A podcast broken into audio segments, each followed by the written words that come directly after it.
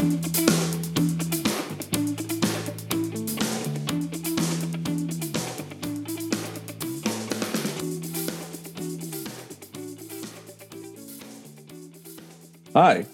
and welcome back to the Voice of Healthcare for November 2017, episode 7. My name is Bradley Metrock. I'm CEO of a company called Score Publishing based here in Nashville, Tennessee. My co host on the Voice of Healthcare is Dr. Matt Cybulsky. Matt, say hello. Hey, everybody. Glad to be back, Bradley. Matt, great to be back with you. Uh, it's always a pleasure. Uh, we've got a great, very interesting guest today.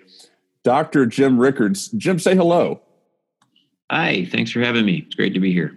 Yeah, thank you for joining us. And uh, very interesting stuff you're doing, work you're doing. Um, but I want to lead, I want to lead with a plug for your book, which I really, really like. It's called Our Health Plan: Community Governed Healthcare That Works. It's on Amazon. It was released just a few months ago. We're going to include a link in the show notes to the book as well as on Voice First FM. So people can check that out. Jim, let's just start off. Tell us a little bit about the book. Yeah, so I'm a radiologist by training, meaning I'm a physician who interprets medical imaging studies. And about six to seven years into my career, I was becoming frustrated because I was getting to know my patients too well. And I think you might be taken aback at first and go, well, wait a minute, you're a doctor. Aren't you supposed to know your patients well? And I'd say, well, yeah, if you're a family practice doc or maybe a pediatrician, you should know everything there is to know about your patients. But as a radiologist, the way I practice medicine is with high cost imaging exams that actually expose people to radiation that can lead to an increased risk of cancer down the line. So I was frustrated because I lived in this small community in Oregon and we had a number of so called frequent flyers. And that's somewhat of a pejorative term we use in the medical industry. But, you know, these were folks that would come in every week with vague complaints to the emergency department and we'd do the full workup. And oftentimes it resulted in a CT scan or some other high cost imaging study. And what I realized is that even though I was doing everything correctly, interpreting the imaging exams, and my colleagues in the emergency department, emergency department were doing everything right on their end, so much of our health is not determined by the medical care we receive. Only about 10% of our health is determined by medical care. The majority is determined by other things like our behaviors, our socioeconomic status, our access to transportation. And these were all areas that I didn't have any influence or ability to impact. And so, if I really wanted to improve the health of individuals or the health of the population in my community, I needed to find a way to get out there and help impact those other determinants of health. And, and the traditional medical model is not set up to allow us to do that. Well, in the state of Oregon, we were changing that about five years ago, developing community governed healthcare plans called CCOs or coordinated care organizations for the Medicaid population. And I helped start one of these organizations. And, and basically, what these organizations do is they combine payment for not just medical care, but also behavioral health care, dental care, and other services like non emergency medical transportation under one roof, under one umbrella, into one organization with a defined budget, and set of metrics that they have to meet. And so I helped start one of these organizations. And basically, the, the book is a is the story of how I helped create this organization and really the power of, of the organization and, and its ability to help control costs, but also improve access and, and increase quality of care for the Medicaid population. But these are things that could also be translated to commercial population and Medicare as well. Beautiful, beautiful. Yeah, so, yeah, so we're so we're going to include a link to the book on Amazon, as I mentioned in the show notes, as well as in the uh, description information on Voice First FM for the show. and talking about coordinated care models and how you're working to influence behavior and things of that nature, you're getting you're broadening the scope of a traditional healthcare effort there's a whole lot of intersection with that in my mind with voice technology. And when I say voice technology, of course I'm referring to, you know, some of the mainstream technologies like Amazon's Alexa, Google Home, Apple Siri, uh, you know, those voice assistants that are being created by the the big players, but also the countless efforts of many smaller companies. I was on vacation last week and I was trying out this personal trainer that's AI based called V from this company that'll be at the Alexa conference next month. Shameless plug, by the way. The Alexa conference is coming up next month in Chattanooga, alexaconference.com. But, uh, you know, equipment like that to other voice technology that's maybe B2B or you know hospital to hospital or healthcare organization to healthcare organization. And my question for you is just in general, do you share the optimism that uh, that I have and many others have, Dr. Cybulsky has, on what voice technology and voice first technology can bring to healthcare, or are you a little bit more skeptical? Well, I think in general, I'd say I'm very optimistic that technology in general can help um, advance healthcare, improve quality, decrease costs. You know, with the coordinated care model that I was involved in, the, the governance structure of that was was crucial to advancing uh, healthcare improvement at the local level because our governance structure allowed for not just you know physicians and hospitals and traditional the traditional medical side of the healthcare house to be involved in, in, developing the vision, but also folks from the public health department, from the behavioral health sector, from dental care organizations.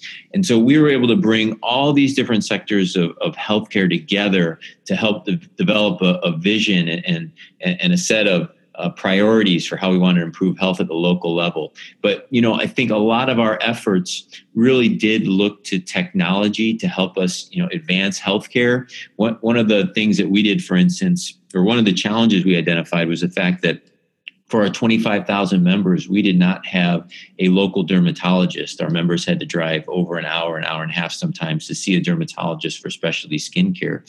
So we identified this, and what we did was we leverage technology. You know, I've been practicing teleradiology my whole career. Basically, that means that I pull up a picture, the picture happens to be a CT scan or an x ray, and I apply my knowledge and skill as a physician to interpret that image and turn it into words in the form of a radiology report. Well, the practice of dermatology, diagnosing and treating skin conditions, is very similar.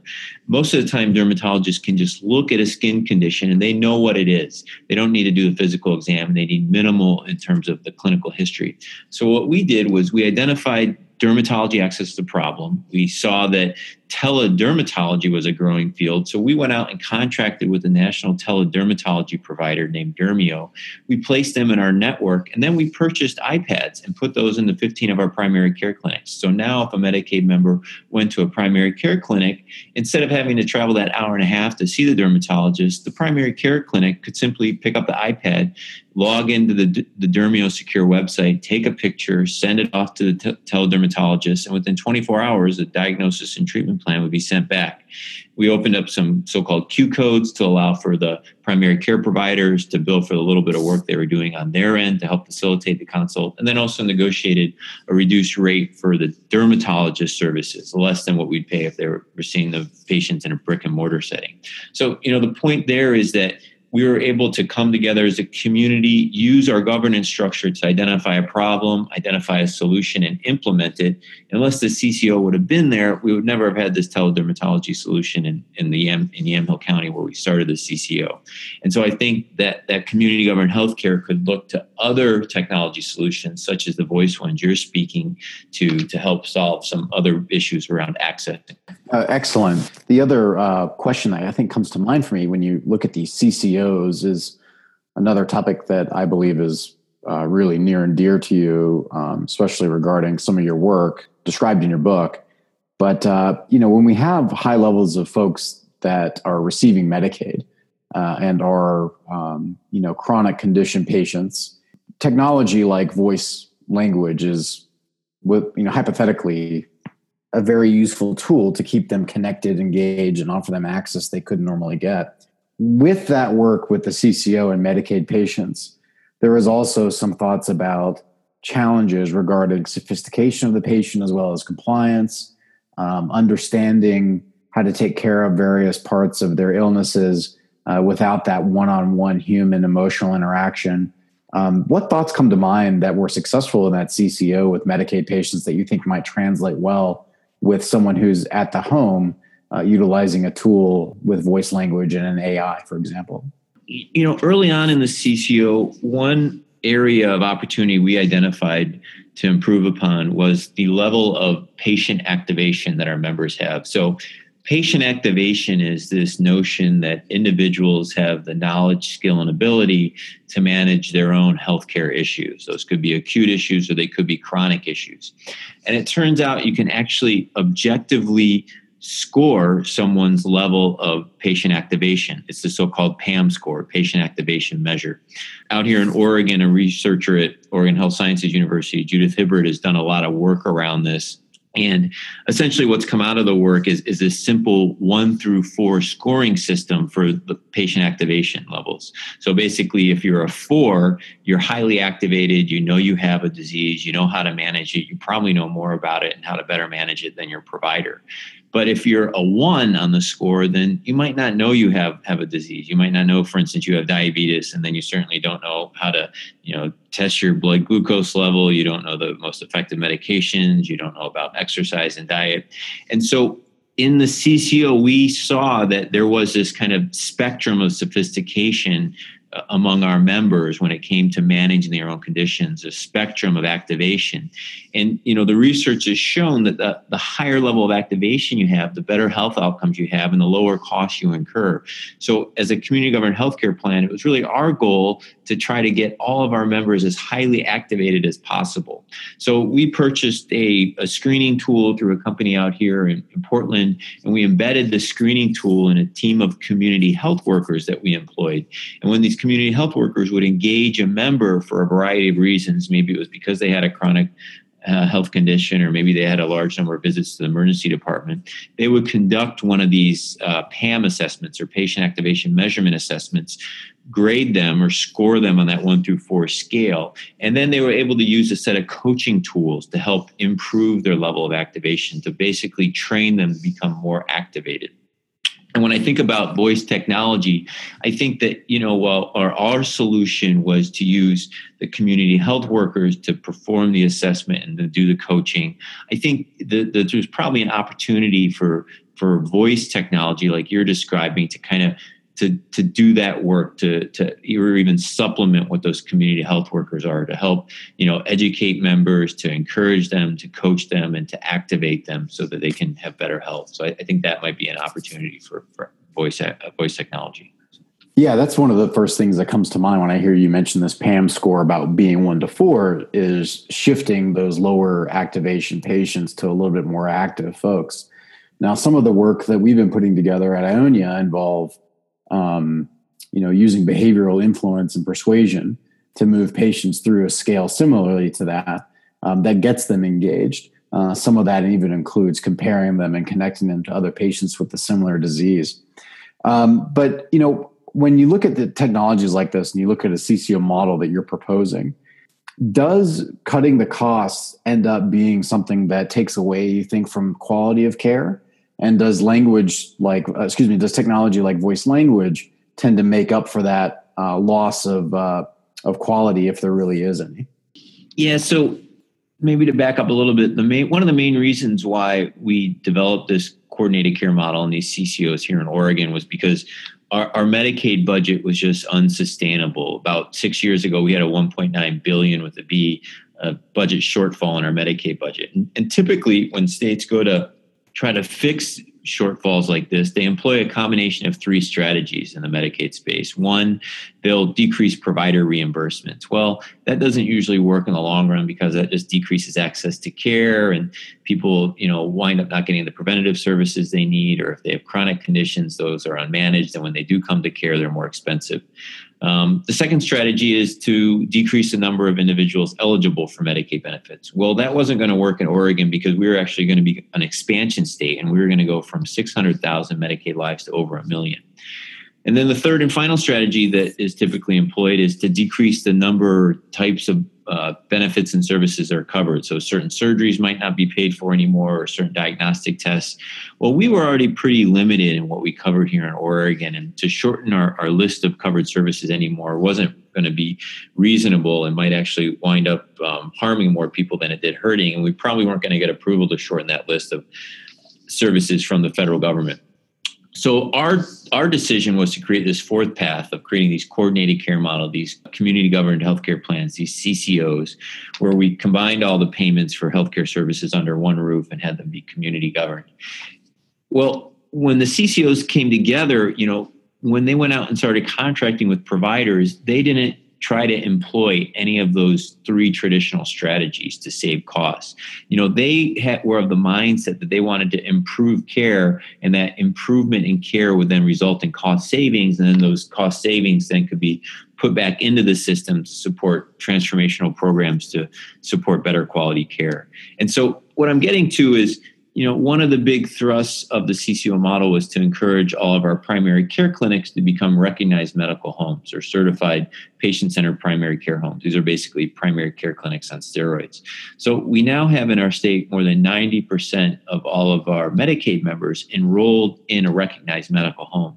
We've done some research and seen that individuals enrolled in a recognized medical home under our, our Oregon certification process called the PCPCH or Patient Centered Primary Care Home Program, that they incur a 13 to 1 ROI, meaning for every dollar spent on primary care in one of our recognized medical homes, there's $13 in savings elsewhere in the system. So, savings from decreased hospitalizations, decreased surgeries, decreased radiology utilization, etc. And so, real, really, our focus for cost savings has been to really improve the quality of care, not to decrease the reimbursement rate. And so, you know, to your question around voice technology, I think the question is how can voice technology be, you know, incorporated into, you know, either self-management by members or facilitating, um, you know, provider member or patient communication to result in cost savings, and how could you know um, healthcare systems or, or CCO type models you know pay for and support the use of that voice care technology that's been shown to improve quality which then results in decreased costs. Right. That's that's a good point. I, I think that something else comes to mind as far as being able to uh, uh, understand these these uh, breakthroughs in primary care which would be what are some of these breakthroughs that you get with a little bit more of a coordinated locally local government coordinated um, care plan for medicaid patients? I mean are there some, were there some notable breakthroughs that you thought to yourself you know now we really we we're cooking with gas here. We've made some real changes um, to how these people are engaging with their own care or how we're engaging with them? Yeah i think that one of the big breakthroughs is if, if you look at communities there's a lot of healthcare going on, but it's not all medical. And this gets to my point earlier that, you know, only 10% of our health is impacted by the medical care we receive. The rest of it is, you know, our social circumstances, um, what public health does. And, you know, our big breakthrough was figuring out, well, how do we connect the medical community or the primary care community even with other resources in the community in a meaningful way? And I'll give you an example of one way we did that we had a, a, local fire department that had some paramedics and, and, ambulances that had some extra bandwidth and also had a bit of a, a, gap in their in their budget. So they were able to do more work and they were looking for an additional revenue source. Well when we looked at where our costs were and and where our utilization was with the Medicaid population. A lot of it was around ED utilization. So our Medicaid members didn't have access to transportation. They would call 911. They would go to the emergency department for, you know, pretty routine things that they could have seen a primary care provider for. So we had these paramedics, we had these ambulances which were going out regularly who knew who our Medicaid members were who were utilizing the emergency departments. And so instead of, you know, having this reactive care model where the paramedics would just go out when they got a 911 call. What we did then was to create instead a proactive model, a, so-called paramedicine program, where what we did was we paid the paramedics to go out to members' homes who had a certain number of emergency department visits. We set the threshold at six visits per year. So if you had six or more emergency department visits per year, we would send out the paramedics in a non emergent fashion to meet with you in your home to do things like a safety check to make sure you're living in a st- safe, stable, secure environment and that your environment's not contributing to your emergency department use, to do medication reconciliation, to look around your house to find all those scattered pill bottles from the multiple emergency department visits or multiple hospitalizations that have never been organized, and help you put those in one place and figure out when you need to take those. To do things like lab draws. So maybe you have a chronic condition and you need your, you know, hemoglobin A1C check to manage your diabetes long term. So they will go out and do that. So what we then so we now have this paramedicine program where we proactively go out work with our high utilizers and those paramedics then become a bridge or a conduit between the member and and the primary care clinic. Because oftentimes you know the primary care clinics they're not set up to go out into people's homes but if they need help with a medication reconciliation if they need uh, help with a health risk assessment they could leverage those paramedics to go out there in the community who already had the relationship with these high utilizers to do that work. So, you know, your, your question around what was a breakthrough, I think it was that type of breakthrough, figuring out, well, how do we connect these different resources in the community that are delivering healthcare? They're not all medical but how do we combine them and pay for them? And then you know capitalize on, what they have to offer and then generate better health outcomes. And that's what we did with that that paramedicine program there's a number of companies that are looking at the healthcare space and this intersection with voice technology and voice first computing um, and approaching it from the standpoint of improving mental health um, as opposed to physical health. You know, so many people just don't have someone that they can have a conversation with, much less anything else down the line. They don't, you know, so they they get hurt and and no one knows, and they decide, you know, they get discouraged, don't want to take their medicine. Uh, there's no one there to encourage them. Um, there's a lot of thought right now that these voice assistants can help alleviate this problem to some degree. And my question for you is in the coordinated care model that you have gotten some experience with, uh, there's no doubt that that had a, a, positive impact on the mental health of so many of these folks. Share with me uh, what you saw with that and just the importance of that. Yeah, so a, a big focus of the CCOs is not just to coordinate the uh, management of financial risk or you know the, the budget associated with paying for medical behavioral and dental care services. So to manage that and pay for it in aggregate but also to make sure that not just the payment is integrated and managed but the delivery is actually integrated and managed. So at the cco level when it comes to uh, so-called physical behavioral health integration one of the first things that we did along with another number of other ccos was to actually physically integrate behavioral health services with physical or medical health services at the primary care setting in the primary care setting. So basically what that means is the cco used some of its revenue to actually support the hiring of behaviorists. So these are uh, PsyD level or you know doctorate level psychologists um, we, we would pay for their, their hiring and placement within primary care clinics. And so the behaviorists then could work side by side in a single location with the primary care docs.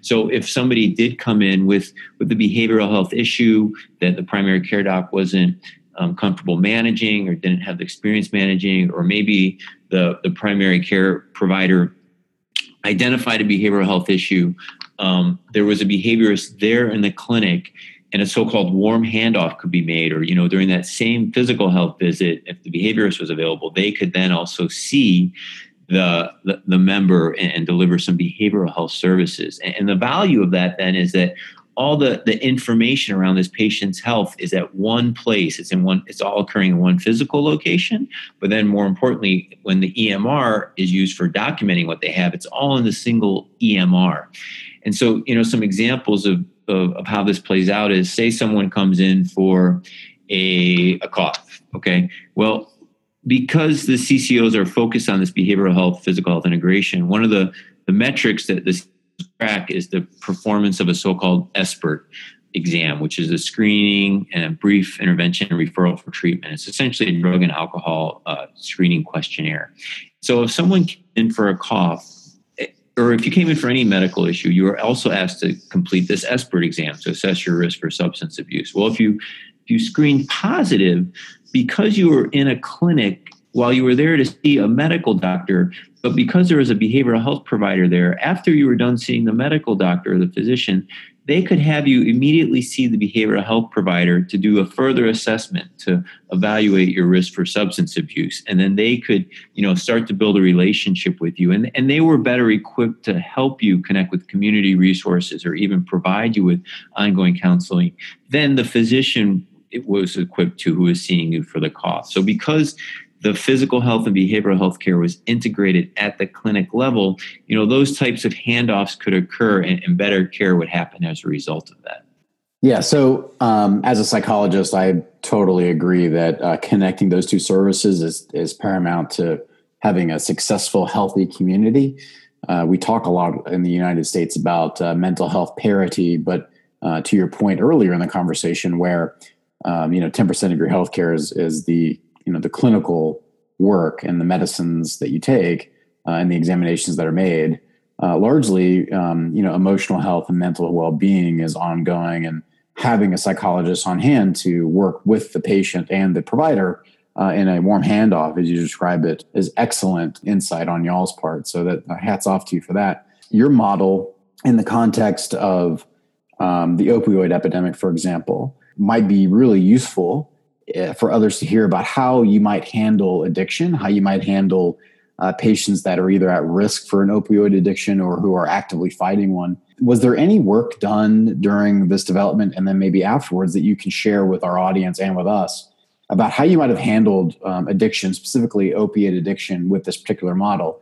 I'm working with a few health systems that are struggling with this, but I'm really curious to know what your hands on experience has been with this epidemic and maybe any breakthroughs or any insights that you've had uh, with this model that might be useful for others to hear. Yeah, so thanks. And we, we did quite a bit of work around opioids and the opioid epidemic at both the local CCO level and now are doing more at the, the state level. So, you know, when I first started with the CCO, we really wanted to work with our provider community to have them give us some insight into what they thought some of the, the problems were regarding delivering access to effective healthcare and then what some of the bigger health issues were. And so, you know, one thing that the, the our local providers, our local physicians, and um, other providers wanted us to do was to look at the medications that were being prescribed to Medicaid members. And, and the idea initially was that you know, there was a feeling that perhaps there wasn't as much generic drug utilization as there could be. So we work with our third party administrator and we pull all this data on, on uh, medication prescribing amounts and costs, et cetera. And I remember before actually reviewing the report, I was thinking that, you know, I was going to see this report and I was going to see a lot of medications prescribed for depression, for diabetes, for high blood pressure, for COPD, some of the more um, you know chronic conditions that are oftentimes associated with the Medicaid population. And you know, I was thinking that's what the report would show, and then I was thinking that I would you know see a lot of opportunities where we could use more generic drugs for treating you know depression or, or high blood pressure, et cetera. Well, to my total surprise, when this report came back, it turns out that our top ten prescription drugs by uh, number of prescriptions written and also volume dispensed were all opioids and I was just you know blown away. The reality was that we had a lot of chronic pain. That's, that's um, really unbelievable. That's yeah. unbelievable. Gosh. Yeah. And and so you know, and we were really taken aback. And so, and this was something that we shared back with the provider community. You know, it turns out the problem with medications isn't that there's not enough generics being written. The problem is too many opioids are being prescribed, and it seems like that's maybe really the only thing being prescribed. And so, we need to do something about this because it's a particular problem for the Medicaid population. Yeah, you know, we we had an interesting conversation um, at Ariadne Labs um, this last week, which is Atul Gawande's lab in Boston and Cambridge. And uh, there was an uh, epidemiologist uh, in a presentation on the opioid epidemics who basically stood up and said, you know, this isn't a problem in Western Europe. This isn't a problem in Japan. Uh, this is a problem in the United States um, he kind of pressed the physician making the presentation and said, listen, it sounds like the medical community in the United States are the pill pushers here. Now, if you were giving that presentation, how would you respond to him? Well, I would say that, you know, oftentimes physicians aren't left with a lot of options to help treat people and they're not um, given the, the team-based support they need and, and the data they need to help effectively manage individuals or populations. And that's what we saw in Yamhill County. So, really, the, the reason why our top 10 medications were all opioids is because, quite frankly, there weren't other options available to treat chronic pain for the Medicaid members.